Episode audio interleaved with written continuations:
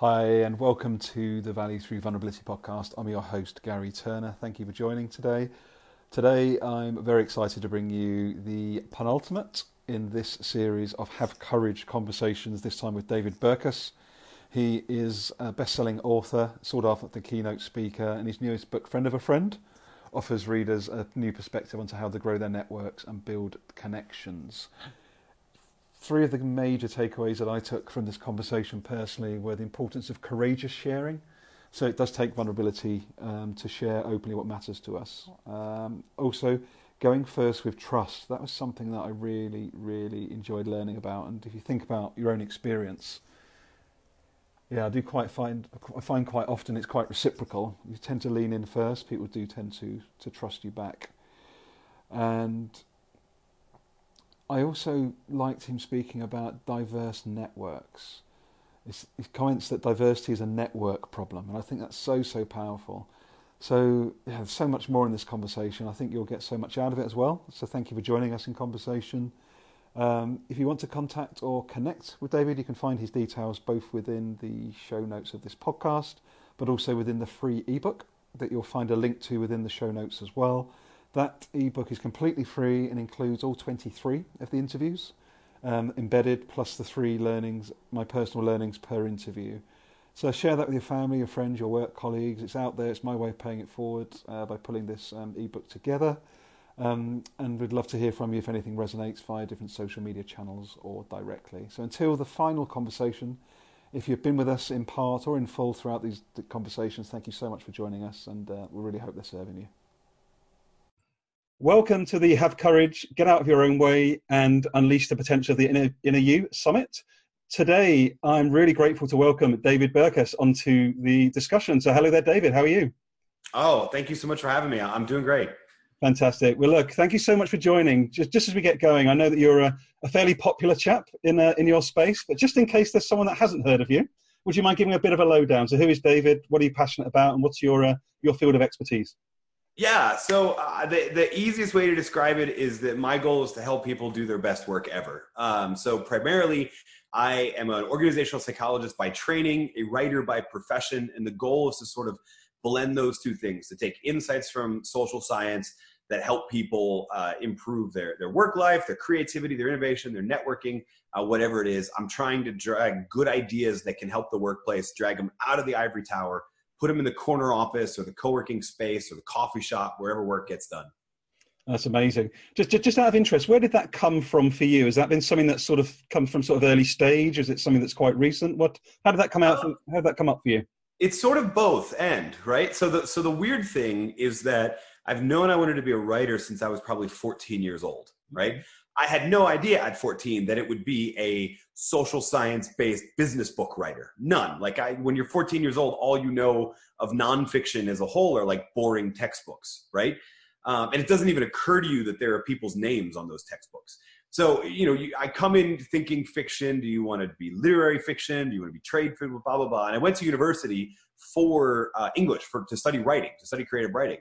And it was in university that I started reading a couple creative nonfiction essays, started reading some of Gladwell's New Yorker essays, eventually read The Tipping Point, because that had just come out when I was in university, and was just fascinated with this line of research. So people like Gladwell or Daniel Pink or Chip and Dan Heath, those people. And I thought, this is, not only are these people telling a great story, but they're providing something that's way more helpful than just like another spy thriller or another coming of age memoir or whatever else you could write. And I mean, secretly, I also noticed that those people tended to eat better and live a little bit better off than the novelists.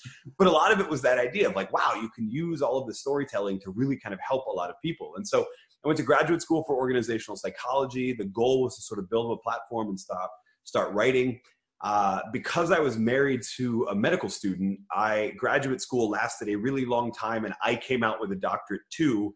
And suddenly the easiest thing to do was to go into university. And so I started teaching. I taught full-time in a business school for 6 years. I still have an appointment at the same school, but I only teach 1 or 2 classes a semester because I've really been able to do this writing thing full-time, which again, so long answer to your question, but it really is true. It's been the goal for the last 2 decades of my life to become.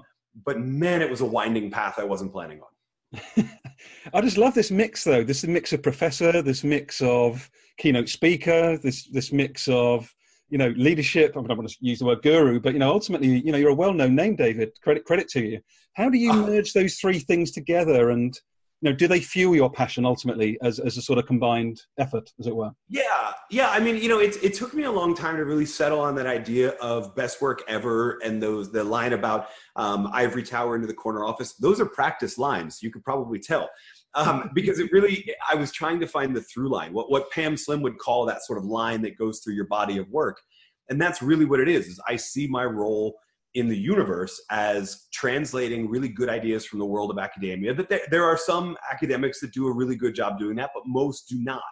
And so there's a place for, truthfully, I'm a pretty terrible researcher. So there's a place for people that can translate someone else's research into, here's what you need to know in terms of practice. And that, I'm much more passionate about that, which means that's writing more, that's speaking more. Even in the academic side, I'm much more in the undergraduate classroom or the entry-level MBA management classroom, talking about that I am supervising PhD students or stuff like that. Because again, what my goal is to bring good ideas from one sphere to the other.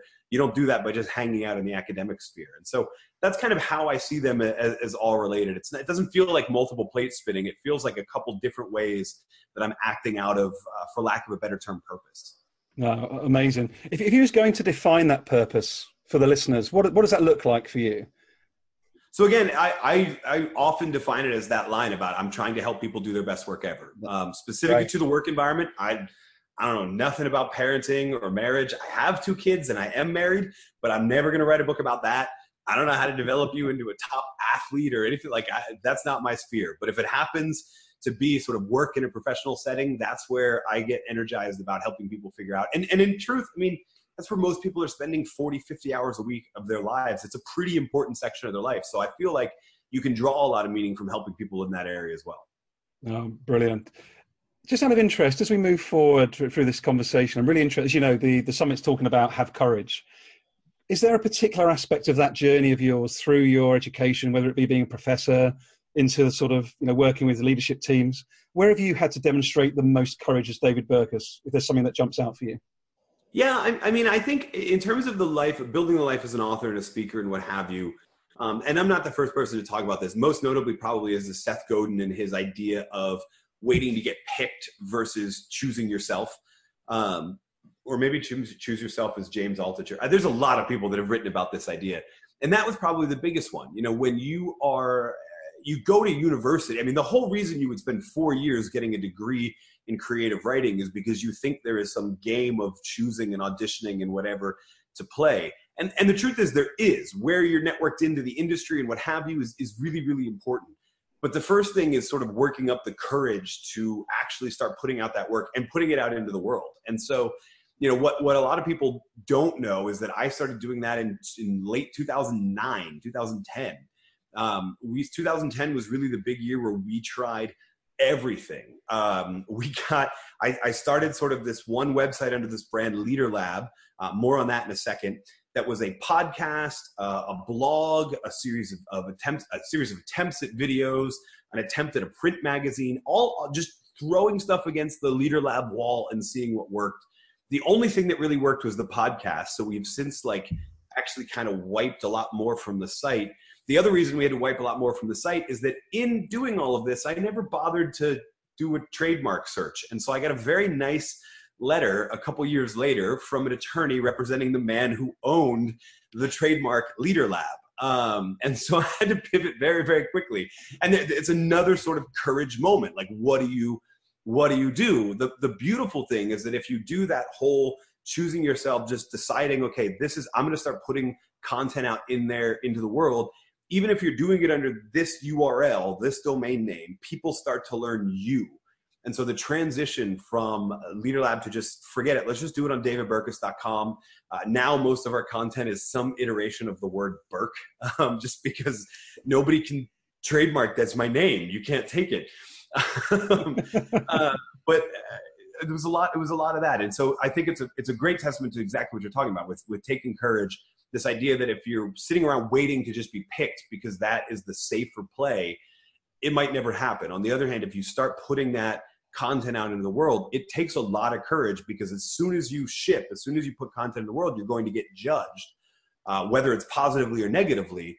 And the hope is that you take the negative, you learn from it, and you take the positive and you build an audience around it. And it's been 8 years and it's going okay. I still have a lot of goals we haven't hit yet that'll probably require bigger sums of courage. But I was just looking at photos from about 6 years ago when I was doing interviews with people from my first book and thinking, man, it's been a wild ride the last 5 or 6 years. And that's probably a big reason why. That's amazing. By the way, I've never told the whole sued or got a cease and desist letter about the trademark thing. So this is unique to your platform, your content. Amazing. Well, hopefully that means we're having a good conversation. Let's see. Just out of interest, I'd like to segue into your new book, Friend of a Friend, because I think there's quite a nice link there as well, for me anyway, around courage. So you speak quite a lot. I listened to a recent podcast between yourself and Peter Bregman, which I found really interesting, where you're talking about the power of weak ties and a whole range of other things. Do you feel that courage plays a part in being effective as part of a networking sort of approach to some extent? I do. I mean, I think, to be honest with you, I think a lot of people feel like networking requires too much courage, and that's because they've got a bad approach to networking. Like, most people are already turned off by the fact that we've said that word like 4 or 5 times, right? It's a word that makes people shrill, makes people feel uncomfortable, whether you're an introvert or an extrovert, right? The only difference is extroverts, like, they can work the room. But all of us, when we think networking, we think of like this room full of strangers. We think about having to have the courage to sort of summon that and work that room and collect business cards and shake hands and kiss babies or whatever. And the truth is, I mean, the truth is so many of us think that way. Or like, we read Dale Carnegie, or we read one of the other sort of networking advice books, and then we're in that room and we're trying to apply that advice, and we just feel like sleazy and weird and inauthentic. And nothing I can help you, truthfully. I can't give you any advice on how to summon the courage to not feel inauthentic, because feeling inauthentic is a huge sign that you're doing the wrong thing, right?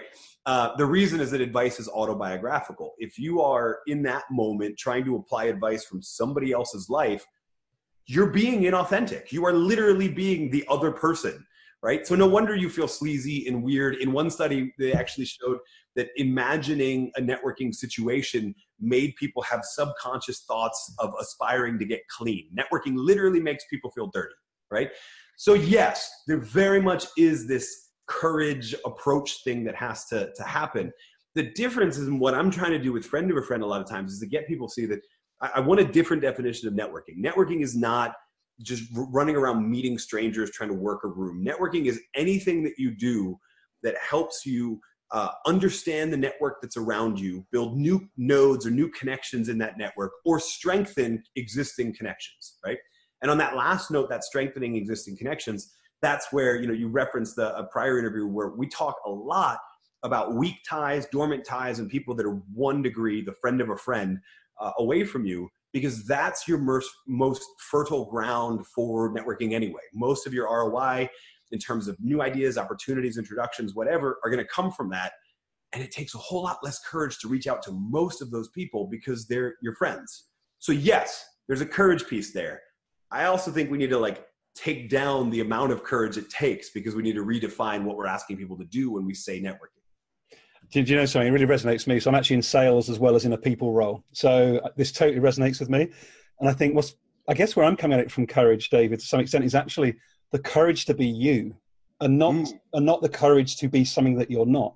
I think it's almost more courageous just to be true to yourself. No, I agree. And you know, again, I think this stems from the fact that as it resonates with networking is, you know, we've got this, if you're in sales especially, we've got this idea that you're supposed to go to BNI and you're supposed to go to the little networking groups where everybody trades referrals, and you just feel weird and transactional.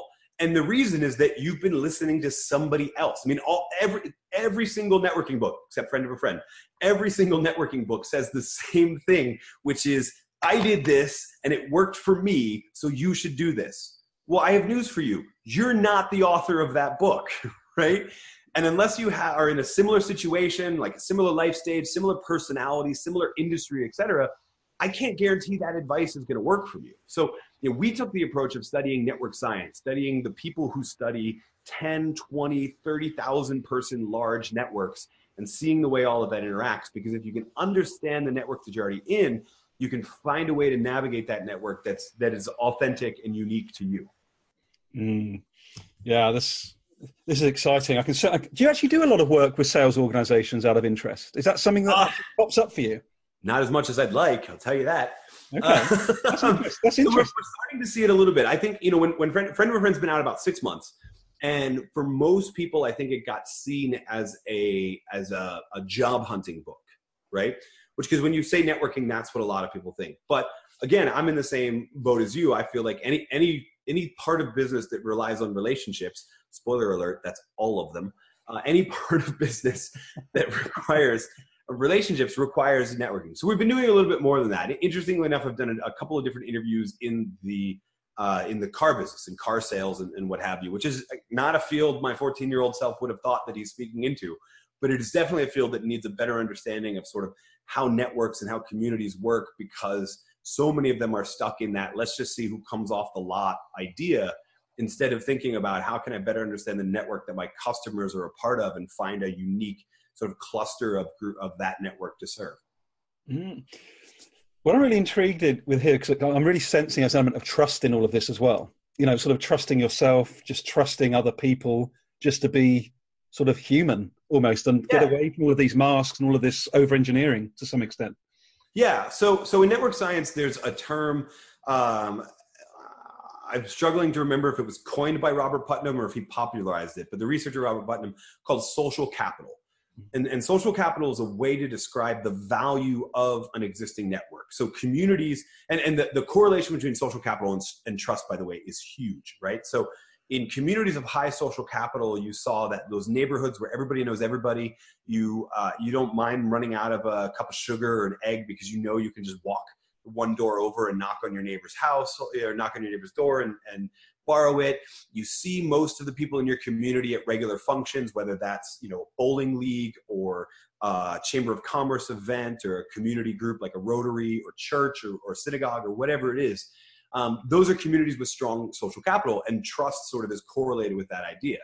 And networks work, any network works the same way, right? So in an industry, there is definitely, as you start to get a sense for the sort of the social capital in that industry, you almost immediately start to get a sense for who trusts who and who's on the periphery. Usually, networks, you can't really fake it. You really cannot. So the people who tend to be towards the center of the network and are connected to lots of different people, those people are usually incredibly trustworthy for that reason. There's a couple of historical exceptions. The Medicis come to mind because they were just sort of weird, sleazy power broker people. But in most networks, especially in a business context, the people in the center got to the center because they were trustworthy and they were trusting. And there's also, we didn't get into it in Friend of a Friend, but there's a ton of research by a man named Paul Zack, who I'm a huge fan of, who's done a lot of work on this trust piece. And one of the things that he talks about often is that trust is not earned or built, it's reciprocated. You have to trust other people, you trust yourself, right? But you have to trust other people, you have to put faith into them, they then feel trusted and are more likely to respond with trustworthy behavior. And you can't do that when you're faking it. You can't do that when you're inauthentic, it just doesn't work. Yeah, so I've been on a bit of a crazy journey this year myself, actually, around actively trying to meet more people, particularly that don't look like me. So people, different races, different backgrounds, different sectors of where they work, just to find out, you know, how do we see the world differently, whether it be in people's sphere, whether it be in terms of how they approach business. And I think there's something around vulnerability in this as well, that sort of going first and going, you know, something, I'm going to role model. Actually, right. I want to meet this person, but I don't want anything in return. I'm just interested. Is that something that makes us part of your work as well? Yeah. So you're describing a couple of different things. If I can get a little nerdy for a second, there's a fancy term, homophily or homophily, depending on how you use the English language.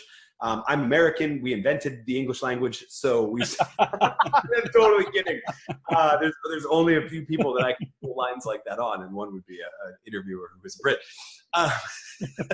So homophily is this idea. I mean, it comes from the term of the Greek, love of same, right? You've heard it expressed as like, you know, birds of a feather flock together, like attracts like, et cetera, et cetera.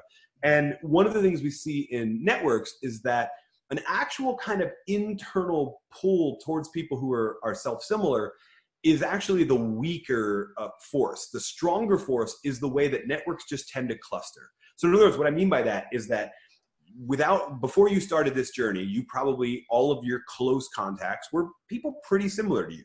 Maybe they didn't work in the exact same job, but they probably had the same background, same socioeconomic status, same schools, probably either same profession or same industry, something like that, right?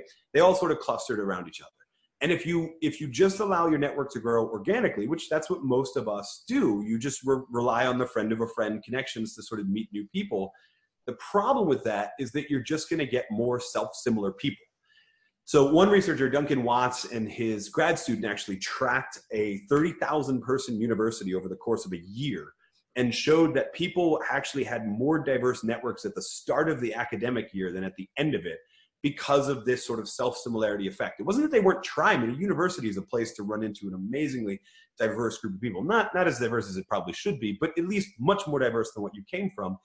And yet people clustered off. And it wasn't necessarily because they just wanted to be around people like them. It was because the network sort of serves that. So there is that going first piece. And there's also just that idea of being deliberate about making those new connections. I instruct a lot of people to really audit your network, look at like the top 20, 25 people that you interact with the most, and then look at them from a couple different angles: socioeconomic status, gender, race, ethnicity, college, profession, all of those sort of things, faith, etc. You'll probably find they're really similar to you. You might find in a group of 25, 4 people that are a little different from you, right? Out of 25. And that's okay. That's what most people find when I ask them to do this.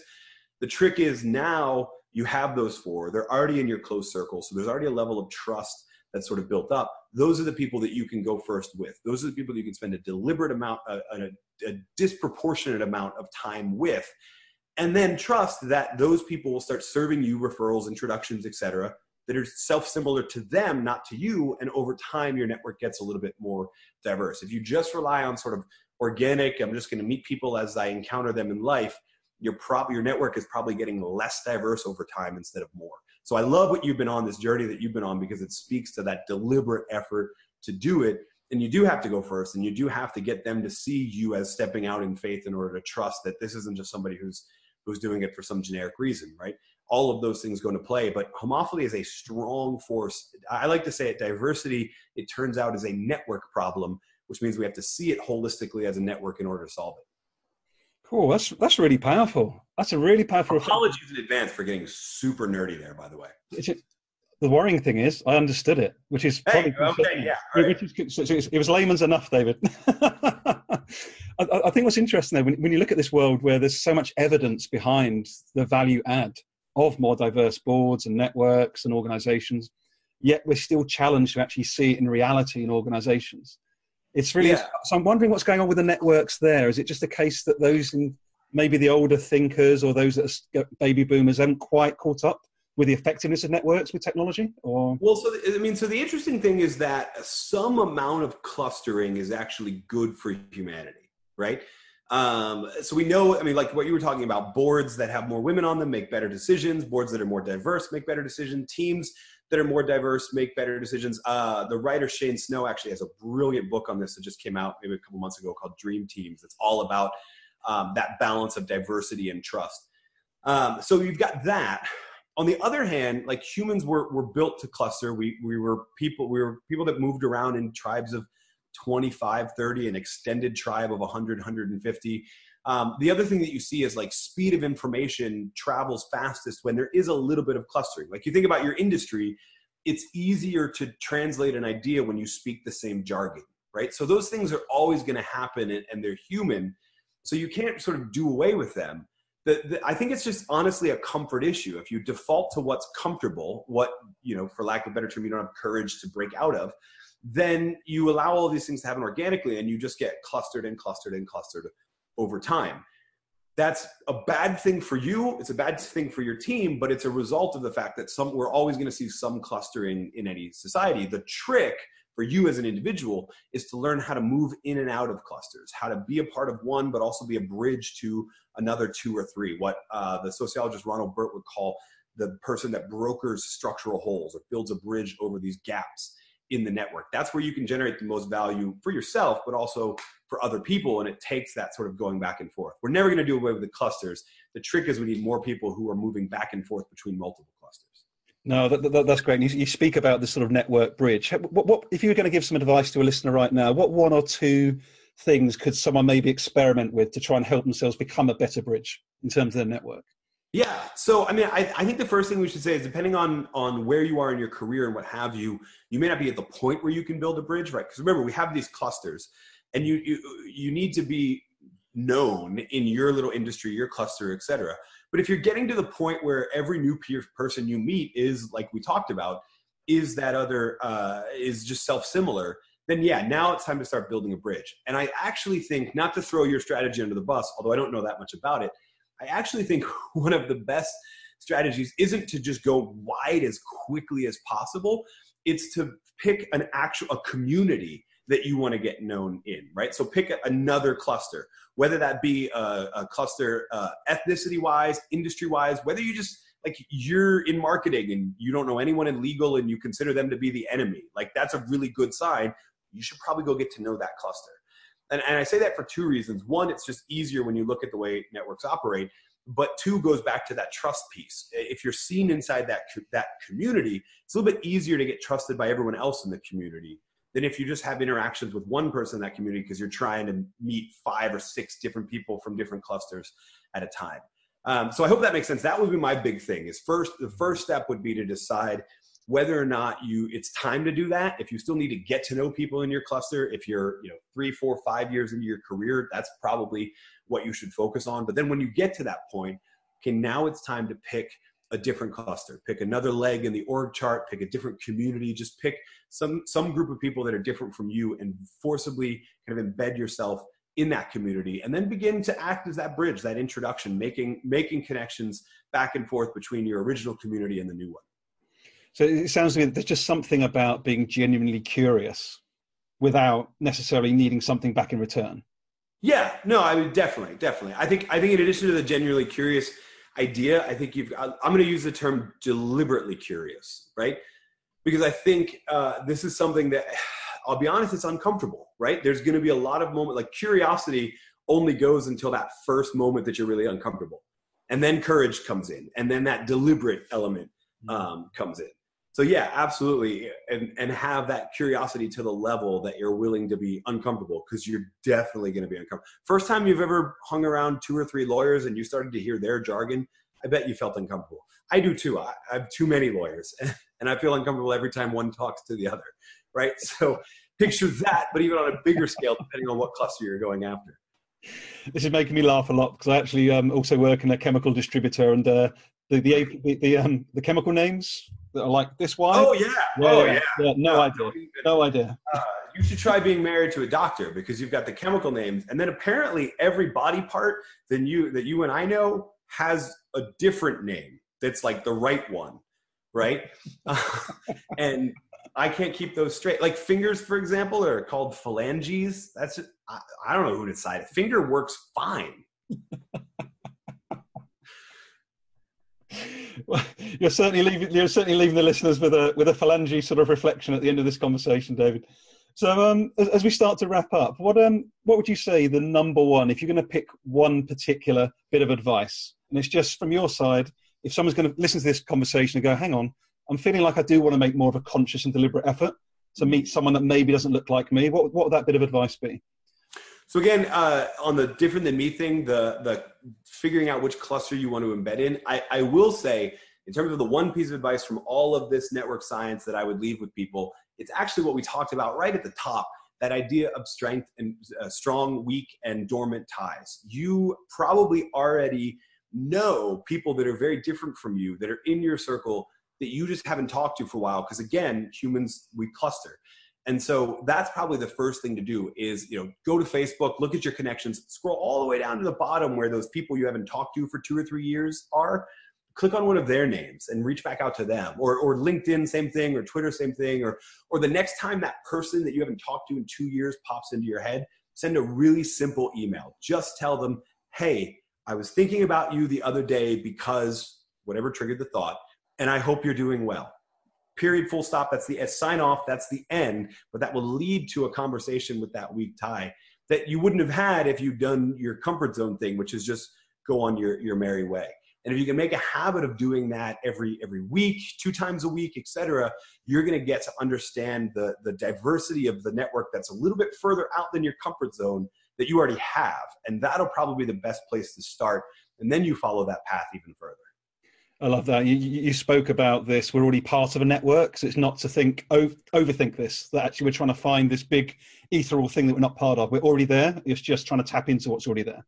Exactly. And most of us, when we think of our network, which is a terrible term anyway, we think way smaller than the number of people that we actually know. That's brilliant. Well, look, for anyone that's listening, how can people reach out to you? What's the best ways to contact you if they want to follow up this conversation? Yeah. So, I mean, probably the easiest way is on the page that you're listening to this or whatever, there's probably links galore, but I'm fortunate, like I said, with the whole Burke thing, David Burkus is a really rare name, B-U-R-K-U-S. So davidburkus.com, David Burkus on pretty much any social media handle. You can find me. And I hope you do find me, because this is a conversation that I think needs to keep going. Fantastic. Well, look, thank you for your time, David. All the very best. Oh, thank you so much. Cheers. Bye-bye. Done. How was that?